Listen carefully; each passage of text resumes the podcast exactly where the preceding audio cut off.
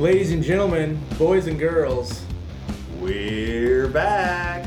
Tyler Mahoney here, my good buddy Jeff Faulkenberry, for the second episode of the Endless Season Outdoors podcast. Jeff, good to see you, man. Number two. Good Yeah. to see you, man. it's uh, we kind of talked about it on the last episode. We're kind of shooting for one a month here yeah. uh, for the first year, and it might pick up, but we just are uh, happy to get back out there and, and start talking hunting and fishing and kind of report on some news and Absolutely. shoot the breeze a little bit. Kind of jump into it, you Yeah. know, through viewer feedback or listener feedback. You know, if uh, we're getting enough stuff that people want to hear us ramble more, by golly, we'll do it. Absolutely. So we're sitting here. It's the uh, we're early February. It's the February sixth, and man, we got a little bit of a chill down here recently.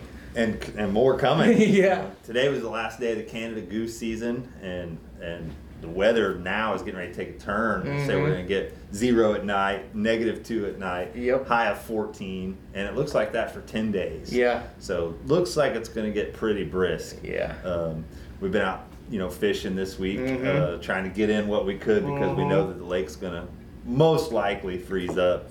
Um, been out mostly catfishing and Right. and uh, testing out some new products. Uh-huh. Got some new rods um, that I'm working on right now with the, with the company, and uh, more of that to come. But Right.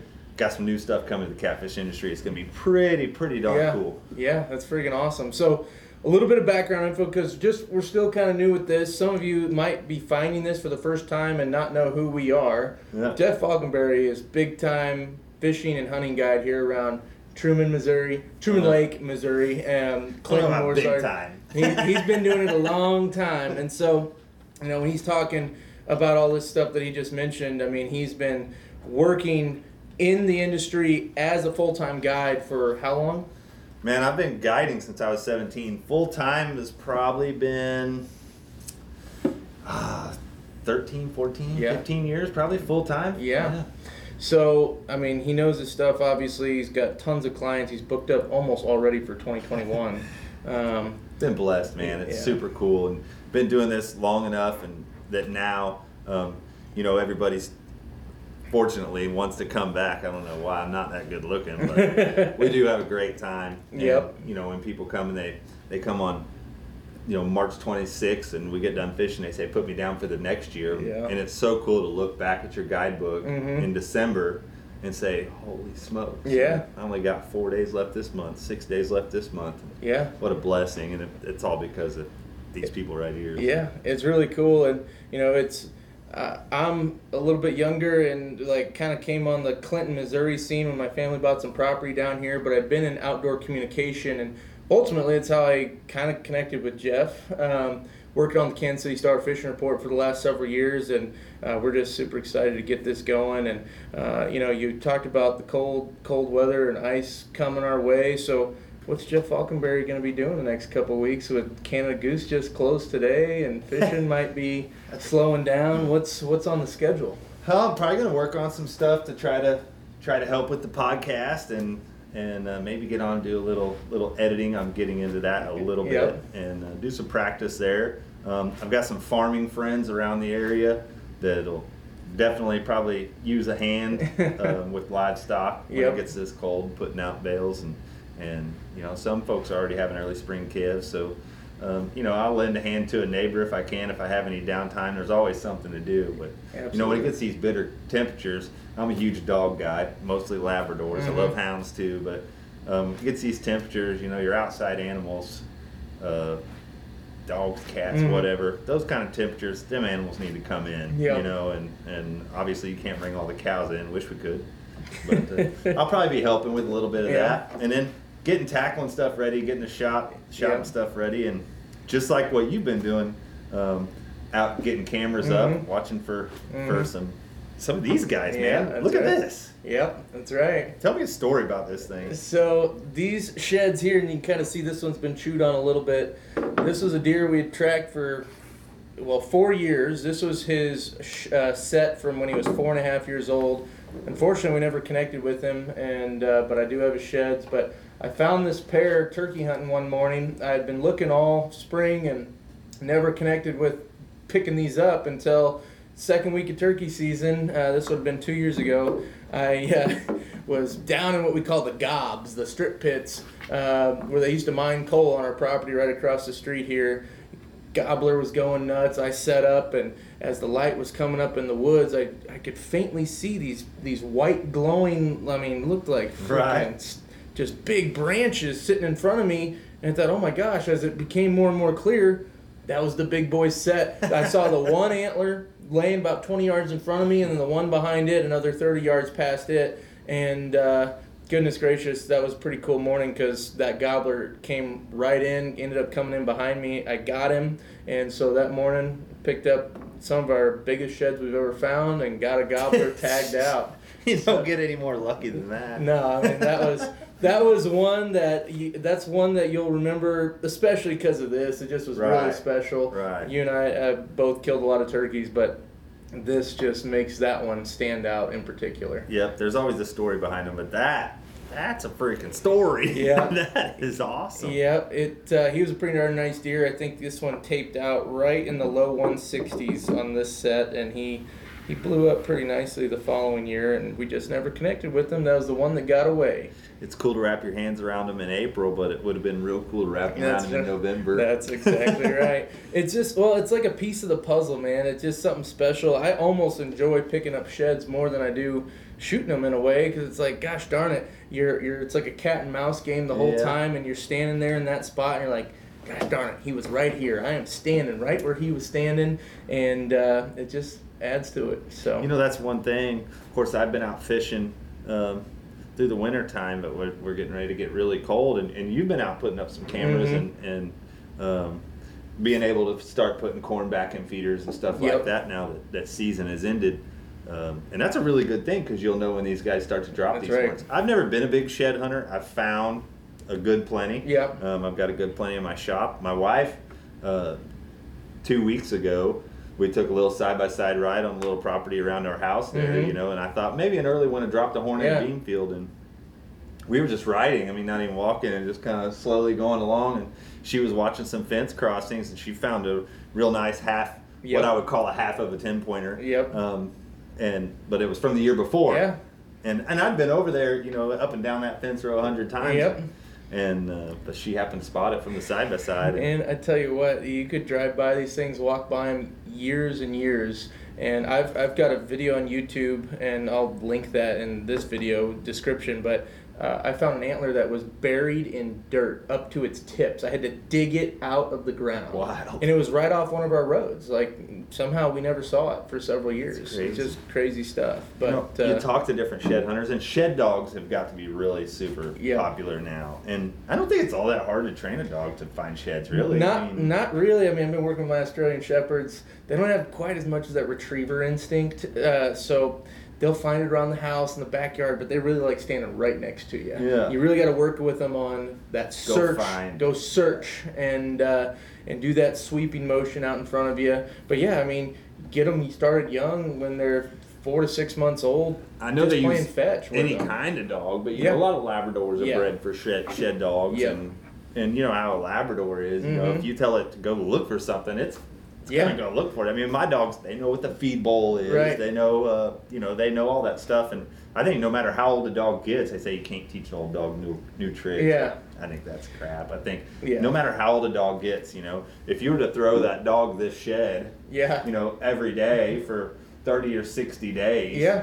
um, you could hide this shed anywhere in the yard Uh huh. and then tell them to go look for it. They're going to find it. It's like their toy, right? Yeah, so right. then you go out in the woods, you don't have the toy, but the dog may find a new toy. they want to go Right. find So- the bone. That's what. Find the bone. Let's find the bone. So something really cool for, for people to get out and try that I absolutely know nothing about Yeah. It's is man, you know start throwing your dog some uh, you know grind the points off because it could hurt pup. but, yeah. Um, And there's some companies that make uh, some of these like hard plastic antlers that are really nice. They're soft on the mouth, so when they're really young, you can throw that with them, and then kind of work their way up into the real deal. And they even make freaking they make scents. Oh, like they do? an- antler scents, like freaking dopey, but nope, it's the scent of an antler that you can rub on an antler, so they start getting that smell association as well. Crazy cool. Well, you know, I got to be part of something this year um, where a friend had made uh, what he thought was a really good hit on, Mhm. a, on a big whitetail, and and it, I think it ended up being a little high and, Yeah. and non-lethal. Um, actually, I think they got pictures of him later, so that was a good thing. But uh, was able to call through Facebook. I saw uh, some people here in Henry County were on the Missouri Blood Trackers, and they had a dog, and they brought this dog over, and it was really neat to watch this dog work, just like any other hound. I mean, she Right. wasn't opening or anything, but but I always thought with those blood tracking Right. dogs, they were tracking the blood of a wounded animal, and they don't. I guess when a deer is injured, it puts out some kind of Oh. something through its feet, Uh, okay. and instead of smelling all the other deer, they can tell a difference between that wounded deer and all the other deer. in Interesting. area. I didn't know that. I, I knew that there was like some glands, Yeah. uh, but wow, yeah, I always assumed it was blood as well. Yep, the dog can apparently differentiate again. Yeah. I don't know nothing about it. Yeah, kind of, kind of yeah. neat to learn, Yeah. but it can differentiate between that wounded animal and all the other animals. Yeah, that is really pretty cool. pretty super cool. So, but about these things, you're pretty good at this.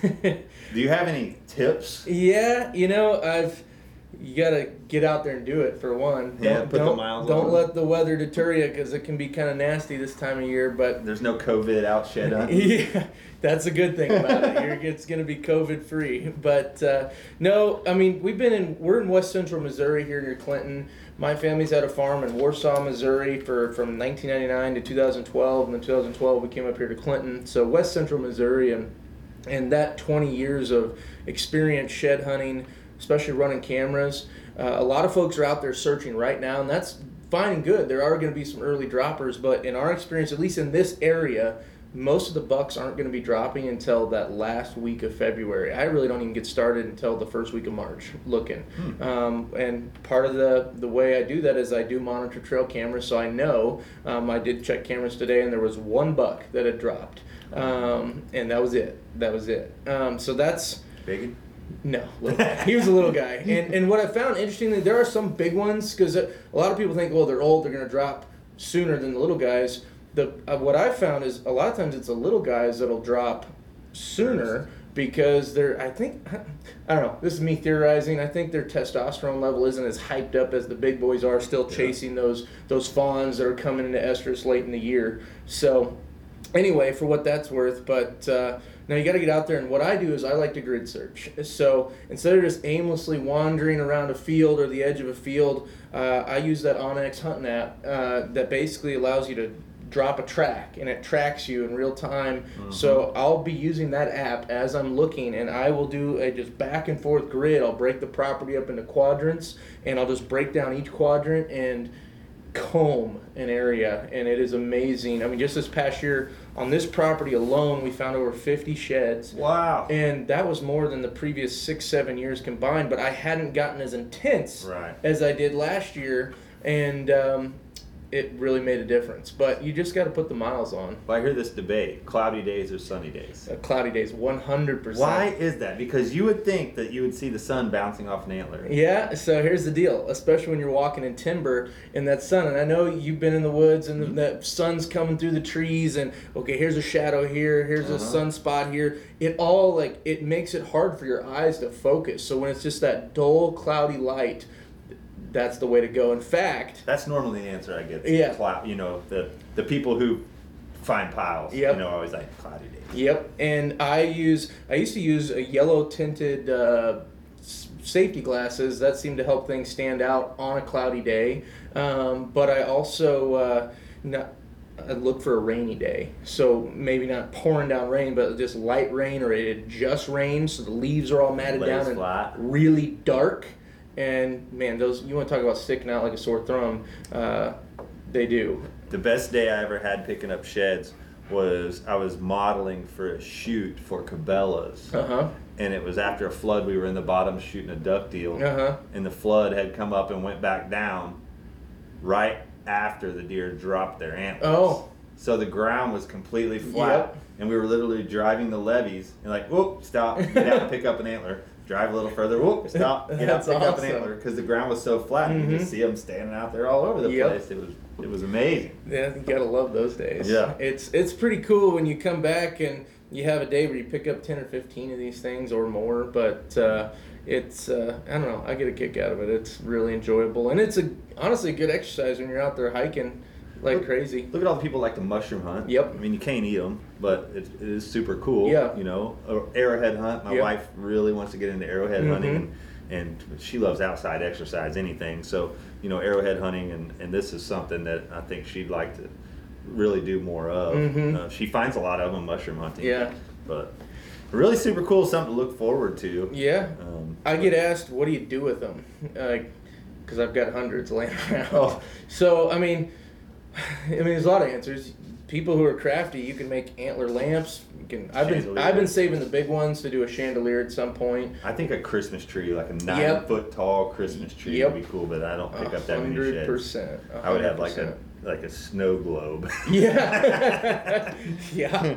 The dogs love to chew on them. Just even if they're not, they just they're great chews. You can cut them into chunks, and uh, they love to chew on them too. So they're great chew toys, and you don't have to go spend twenty or thirty dollars for one little se- segment of an antler at Makes sense. PetSmart. So uh, there's a lot of lot of cool things you can do with them. But uh, Cool.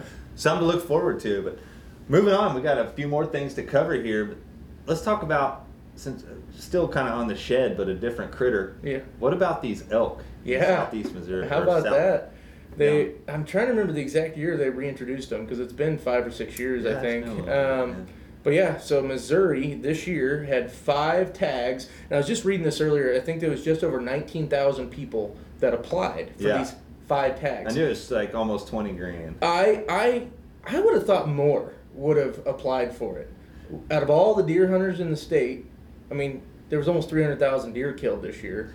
I would have thought more would have applied. You know, everybody I talked to, you know, was like, "Well, there's only going to be five tags. Right. They're already spoken for." Yeah. I don't think so. No. You know, I mean, I think it was a pretty clean and fair lottery draw. Now, one of those tags was a landowner Correct. permit. Yep. And um, you know, when it was all said and done, it was kind of crazy. All these, all the public land guys, Uh-huh. Achilles, The big ones. And the landowner got the, landowner spike. I got a spike. Yeah. Which, hey, Yeah. yeah, they, they taste good. Yeah. Elk is probably my favorite. If, if you're a landowner around the Peck Ranch area, I mean, there was only 33 landowners that put in, so your chances of getting drawn on that. That's not bad. I'll take those odds. Go buy some land you might have a chance. Yeah. Um, I don't know how much you have to have, but I don't probably that whatever they changed it to that 21 or 22 or something. I would imagine. but everybody filled a tag. Yeah, I mean that's impressive. The first year, all five, and to speak to your point about it being fair, I mean they made it to where a Missouri Department of Conservation person, employee, uh, and I, I Sara Pauley talked about it, our director, they weren't allowed to be in the drawing. So Yeah. I mean they really made it to where it was the public that had this opportunity. I don't know. Um, you know, I don't know how on the on the pie chart how many people are like huge fans of these things coming back and how many people aren't. Mm. Yeah. Um, I don't live in that area. Yeah. I can tell you if I was running cows down there, I had a farm down there, Mhm. I probably wouldn't be much of a fan. Mhm. Um, you know, we've put some huge dollars into this. Yeah. You know, if it goes great, if it doesn't, it's not like we haven't put huge dollars into other failing Right. projects. Right.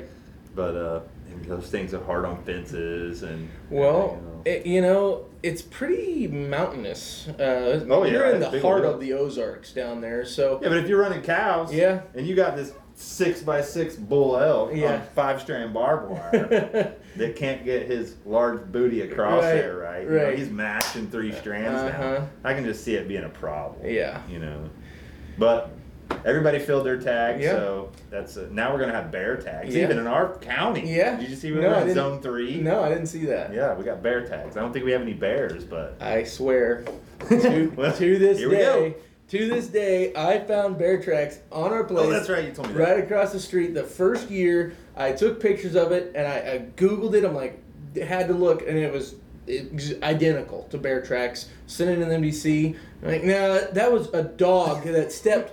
Its front paw landed in the other front paw, and that's what it was. And I'm like, you guys, this is back when they kind of used to deny mountain lions and The fifth else. leg, man. Yeah, the fifth leg yeah, will get you every time. Yeah, and anyway, I swear, and that was right around the time that a bear was spotted, just right off of uh, whatever that highway is down past Seven, um, going over to Lincoln. C. Yeah, um, and then a bear. It was in a three-week time span. I found the track. Bear was spotted there, and then the one that was three miles outside of Lee Summit.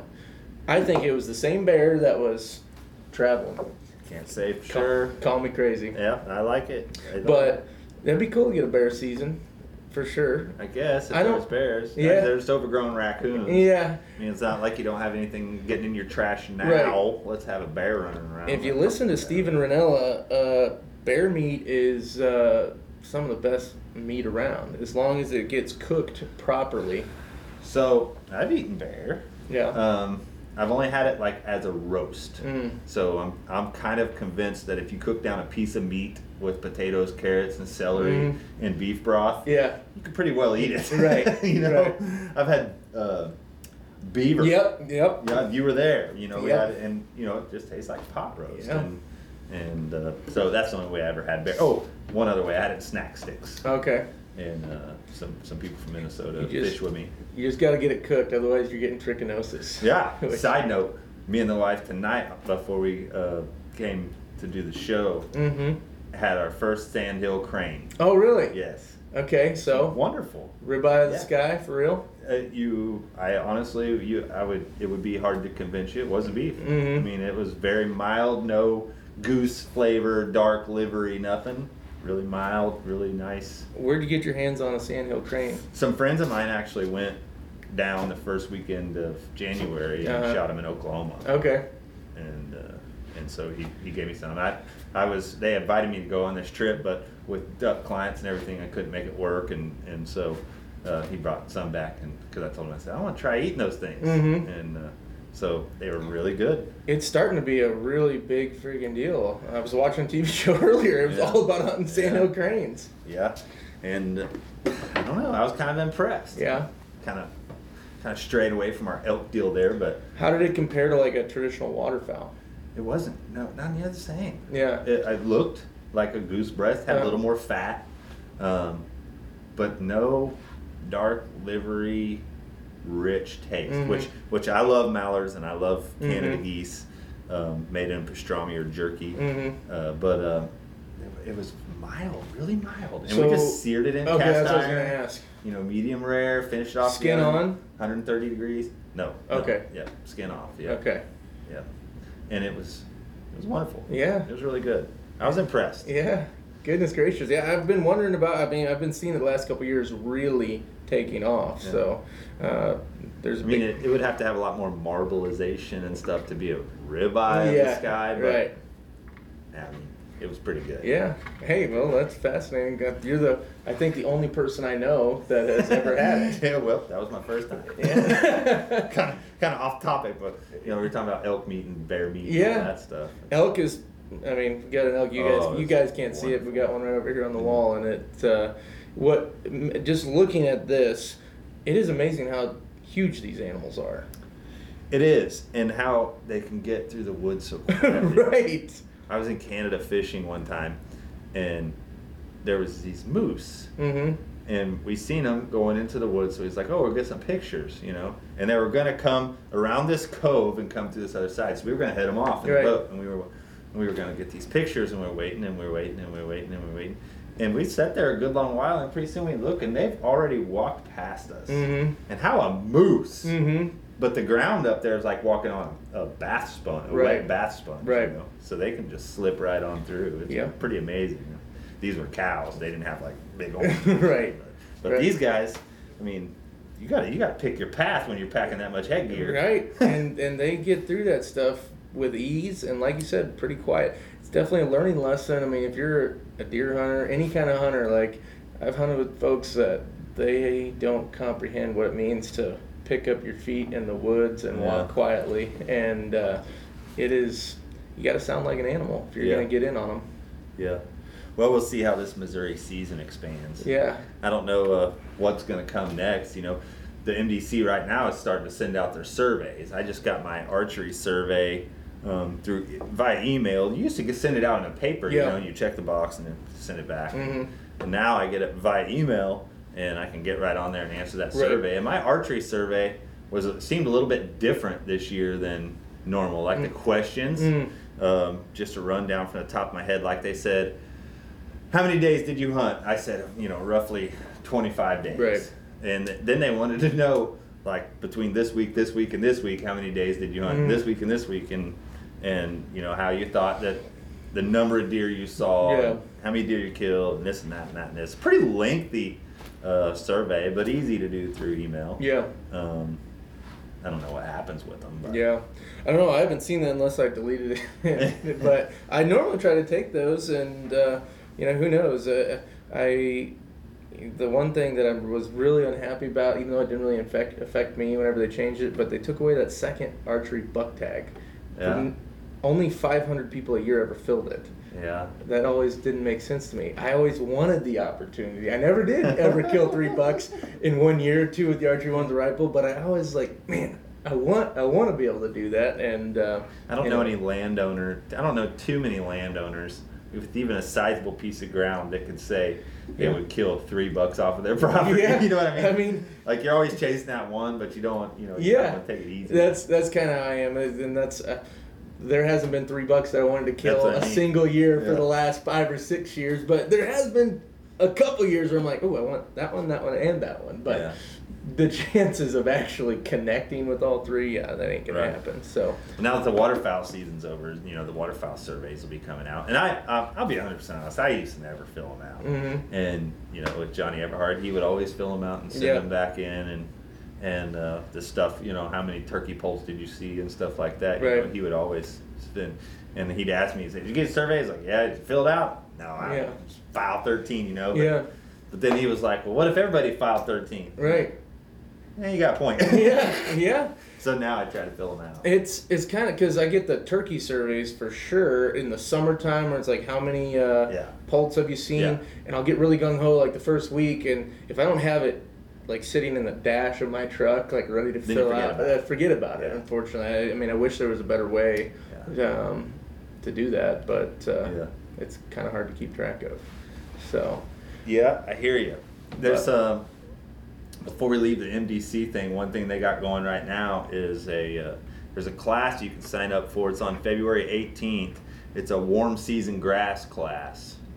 Um, and you got to be registered. You got to go online and register. But uh, it's for the for the farmers that Yeah. run cattle, um, and it kind of tells you the benefits of, of warm season grasses. Mm-hmm. You know, in the in the summertime when the the bluegrass and, and stuff like that start to stop growing as much. Right. Um, you know, warm season grasses can help with your uh, yearlings and stuff like that. So hundred percent. Well, and to that point, so back in 2013, I don't know if it's the same exact program or not, uh, but we enrolled in a deal with the Missouri Department of Conservation. I believe at the time it was a 90-10 cost share program where they paid for 90% of it, and we paid for 10. And they came in, evaluated the property, figured out how much was needed, and we needed to get up. Uh, I think it was 35-ish acres of warm season grasses that we got planted, and uh, they came out the first couple years, and they haven't really been out to check it out since then. But um, basically, they have instructions. You know, you do your prescribed burns, you mow it every now and then, and I'll tell you what. Um, not only is it great for all the pollinators and the little birds, but the deer freaking love especially them. when it gets over your head Yep. tall. Yep, and what's really great, so I mean, comparing it to like a food plot, I mean, it's almost like a food plot in the sense that deer want to be safe. They want to have quick safety next to where they get their food, and so we've got it planted strategically all around our food plots and. You can enter your stand walking right next to that native grass, get in your stand, and then boom, here comes a deer out of it right where you just walk because it's they feel so safe Yeah. that they're just in there protected. And what's so funny is you could be in an elevated blind, you could watch them take a step into that grass, gone. you cannot see them in that stuff. That's just it's it's amazing that just them feeling comfortable. Um, it's going to keep a lot of deer and other wildlife on your property. Yeah, yeah, and I don't know all of the ins and outs, but I know it's on February 18th, and you have to pre-register because there is limited seats. But uh, anytime you can get into a program where somebody wants to put a little money into your investment, Right. you know, it's, it's probably a pretty good deal. So uh, go on the MDC website or call your local office and kind of check in on that.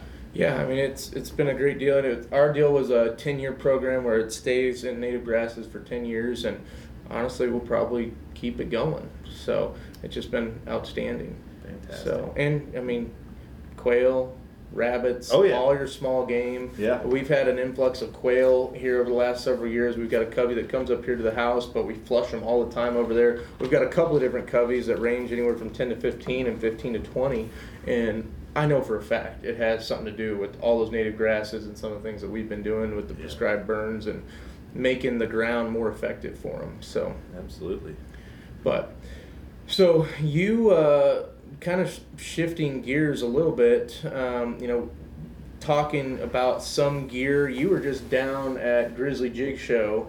Um, I was kind of curious some of the things that you were seeing down there. I mean, for folks that may not have heard about it, what it's all about. Right, right. Um, if you if you're a crappie fisherman, you probably heard of grizzly jig, and if you haven't, it's something you should really check out. Um, Louis Wade and Lance Mansfield. Um, it's all family operation. It's been down in Caruthersville, Missouri for, for many, many years, and they just got into a new building, huge building, bigger than they've ever been before, and they've now become the largest crappie store in the nation. If it has to do with crappie fishing, they've got it. Uh, it's pretty unreal. I mean, You were telling me the other day that they have quills. So Yeah, like quills, yeah. like porcupine quills Yeah. That I guess you like, Used I, for bobber. Yeah, Yeah. uses a bobber. Like that was something I had to look up afterwards. So I was like, I've never heard no of that. resistance. Yeah.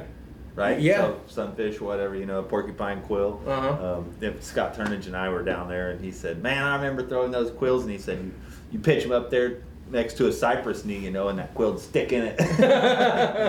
you know, but yeah, there's no resistance. So Uh-huh. you can use those for like brim fishing Uh-huh. or perch fishing or whatever you want to call them. Yeah. Uh, sunfish. And there's no resistance when that fish takes that, that bait, but they'll float, you know, or lay on top of the water. And Yeah. you know, and uh, yeah, so quills they still sell them to this day. That's yeah, that's crazy. they've got every jig you can think of. I mean, if it's a crappie jig that is a, a established bait that's been on the market, Mhm. they've got it. Yeah. Uh, every rod that you can think of on the market for crappie fishing that's that's got any salt to its name, Mhm. they've got it. Uh, terminal tackle, boat seats, uh, bilge pumps, depth finders, trolling motors. They've got it, everything you need for crappie fishing. Like I said, it's in Caruthersville, Missouri, That's in the Bootheel. the Bootheel. Mhm. Like you leave Caruthersville and go south 10, 15 minutes or so, you're in Tennessee. Mhm. So, Scott and I went to the show and actually left the show and had dinner with his uh, uh, brother and sister-in-law in Dyersburg, Yeah. Tennessee. So, and we were just hop, skip, and a jump. Um, but it's so neat because everything's right there in one place. Mhm. You know, we have a wonderful tackle store here in town, Everhart's Outdoor Store. Mhm. But it's just something that you need to take the road trip. It's a little ways from here, Mhm. and go down and see this because it it'll blow your mind. Yeah. It'll blow your mind and and your pocketbook. yeah, I I bet. mean, you uh, uh, you know, take the truck because you're gonna haul some stuff home for Yeah. sure. Uh, they've got it. Yeah. Really super cool. And and what's neat is to see that family been doing that for that long and build that big of an empire Mhm. in such a small small town Yeah. in the middle of nowhere. Yeah, it's impressive, uh, especially with just the way 2020 went down for a lot of retail stores Yep. that they've been able to make it through and, like you said, get into a much much bigger operation. Yep. So- And they have a, a awesome catalog. Um, I think they even do it on a website. You Mhm. know, I mean, they have a website, but I think they have an e-catalog type Mhm. deal. But they have always sent out a paper catalog that was like, it, it put, you know, it, you, you always get like a Bass Pro and a Cabela's. Now they're it's barely anything, Mhm. you know, but their master's real thick. That Grizzly catalog is like a master catalog all the time. Mm-hmm. They, they got it going on for a crappie store. It's pretty awesome. Yeah, that that is really cool. in that show, you know, everybody's there.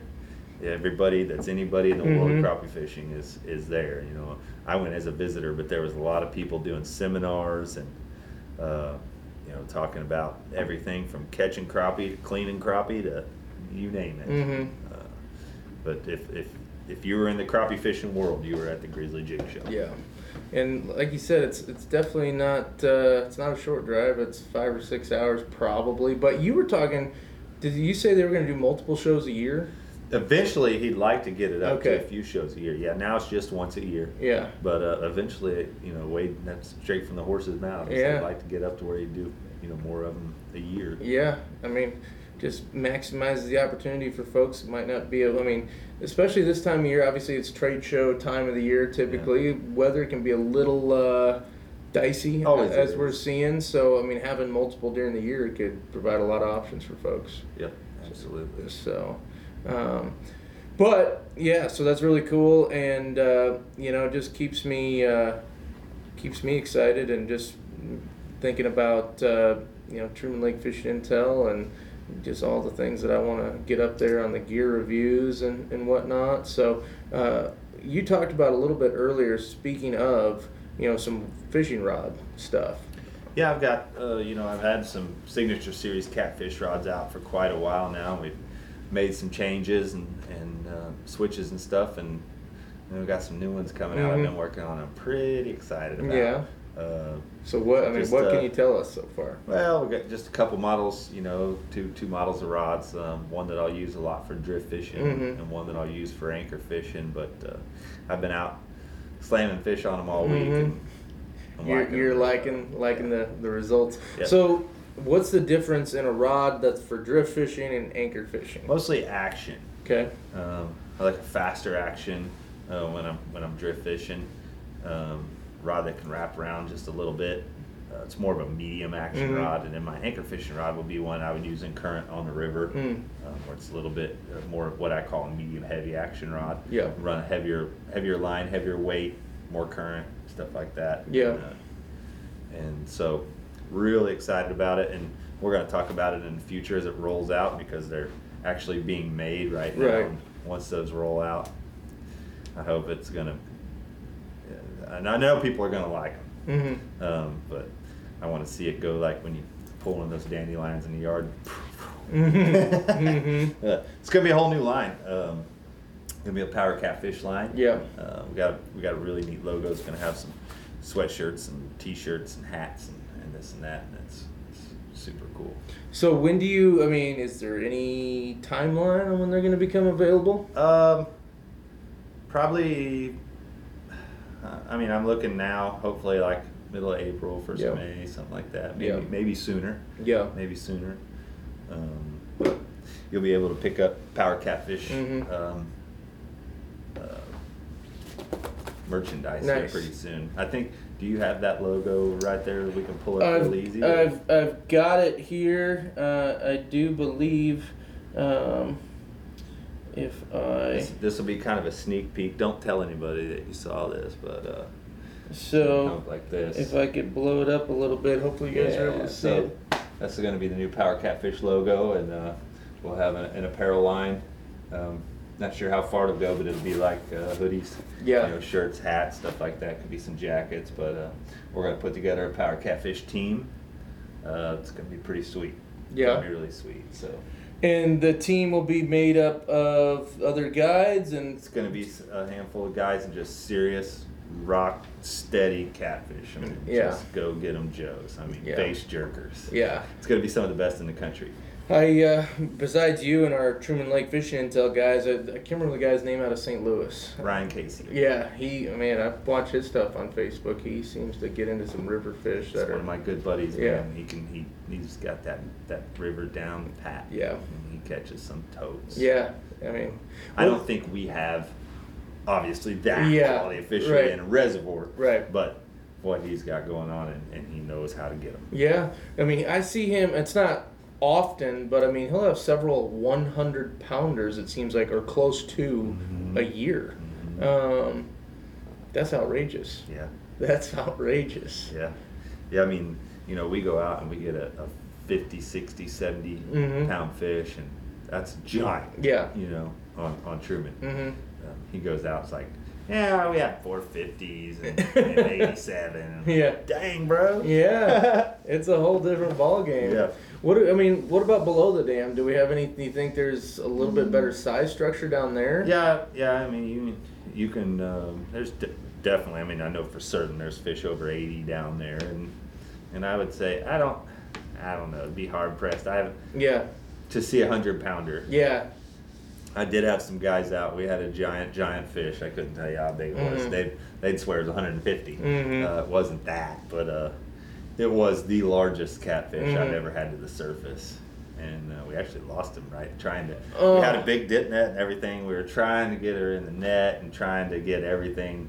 And uh, yeah, she actually popped free right at the boat. Oh, It was large, and we were in heavy current. You know, Yeah. I had it laying up to the side, and, and the guy I had with me was he had a pistol. Uh-huh. He was like, "I'm gonna shoot it. I don't want to kill the fish. Right. I mean, it's a giant fish." Right. You know, and I was like, "No, we're not gonna shoot it." yeah, yeah. Uh, and and so we were trying to, you know, be as ginger as we could with a fish Right. of this size, Mhm. and uh, it actually we it actually popped free and was gone. So who knows? But Yeah. I can tell you it was the largest fish that I've ever. At least you got to see it. Yeah. Although I have to imagine there was some heartbreak not being able to get to Yeah. hold it in, Yeah. in the boat. We had another fish on that we had up to the boat, Mhm. and it was a 35 pound fish, Mhm. which is a nice fish. Mhm.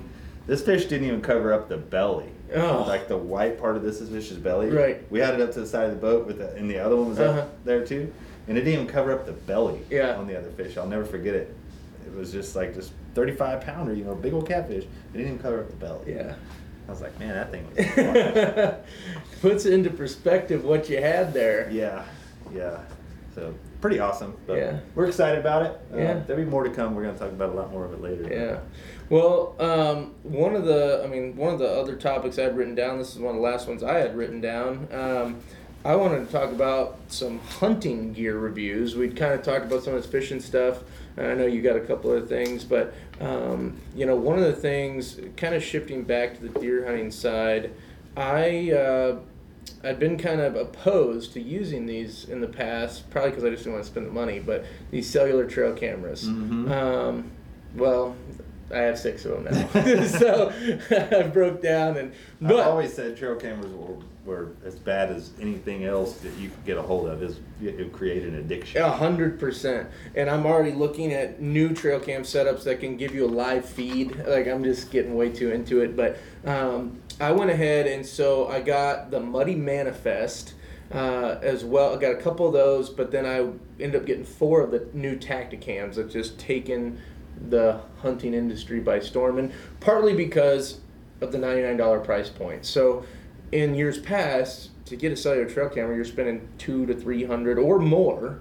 Uh, a lot of them in that three to five hundred dollar range. Mhm. Um, And then a twenty dollars cellular. yeah, and then a big cellular plan. So there was a big barrier to entry on the price. I mean, I could go buy run a lot of Brownings that I can get for seventy to hundred bucks.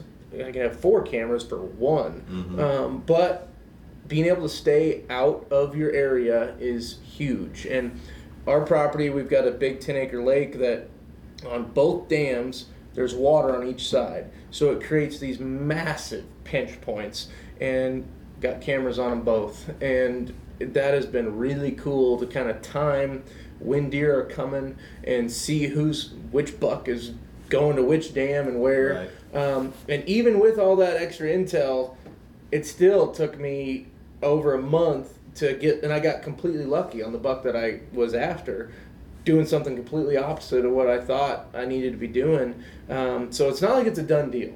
Uh, just it does help a lot, but it's definitely not a done deal. Um, but I will say so. Going back to the review part, I've been very impressed with the Tactacams. Very impressed. They uh, do really nice photos and video. The price point's great. The the actual subscription plans a little on the higher end. Um, we've got four of them. I think it costs us for those four 50 bucks a month um, that my dad and I split. So that's not terrible for the unlimited plan. Um, they take really nice videos. They don't transfer the videos, um, but it really is a game changer as far as knowing when deer are doing you know, doing what they're doing, and it can help you come up with a better strategy. So I was really impressed. The muddy, uh, uh, they've functioned great, but I haven't been as impressed with the photo quality. They take a little bit more blank photos for whatever reason, Huh. and I've tried playing around with it. Uh, but they're both great price points, and if you're looking at getting a trail, a cellular trail camera, I, I would highly recommend Tactacam, but I, I would even recommend Muddy as well. They can, I mean, I have you can get a five dollar plan a month for Yeah. Muddy, which is great for I think it's 500 photos. So Yeah. I mean, you can't you can't really beat that. A lot of camera locations aren't going to shoot 500 photos a month. Right. So um, unless you put corn out in front of them, then you'll have every, every rac- raccoon every raccoon in the county there. I always get nice pictures of tall grass or tree limbs. Yeah, yeah. I mean, I that is one thing, especially with the cellular cameras.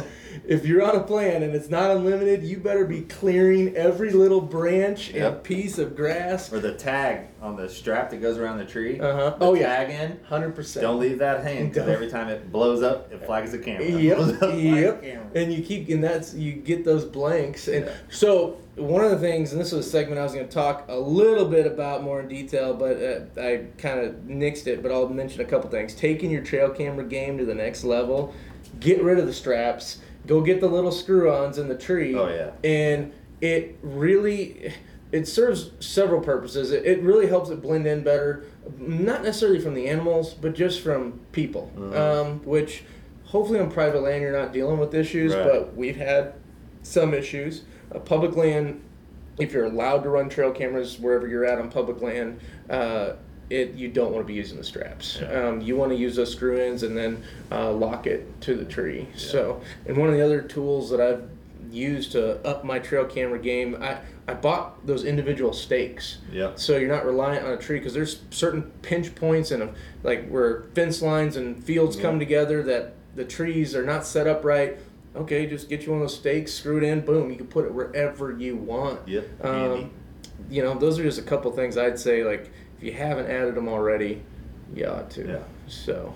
And this is a good time to get them out, and you can see, like I said, when your when your bucks are dropping antlers, or uh, my favorite, you can see when them big old bachelor gobbler groups That's are right. starting to bunch up, big turkey flocks, and That's right. you'll get some really beautiful trail camera pictures this time of year. We've uh, we've got some groups that are uh, strutting around already. Awesome. So- they, they kind of do that. Everybody says, "Man, I heard turkeys gobbling in December." Yeah, they, they gobble pretty much all year long. Yeah. That's what they do. Yeah. Not as much as they do in the Mhm. spring, but that's that's their mode of communication. Right. You know, and, and so the same way with strutting. I mean, Mhm. sometimes they just feel good. You Right. know what I mean? They Yeah. just, you know Yeah. how it is. Sometimes you just feel good. They wake up some of those cold November mornings, and there's something, just something about it in the air, and Yeah. it's like they're Yeah. going nuts. So, Well, a lot going on. Um, it looks like we're getting ready to get really cold here in West Central Mhm. Missouri, and and um, like you were saying earlier, this is something we plan on doing once a month at least. You know, more if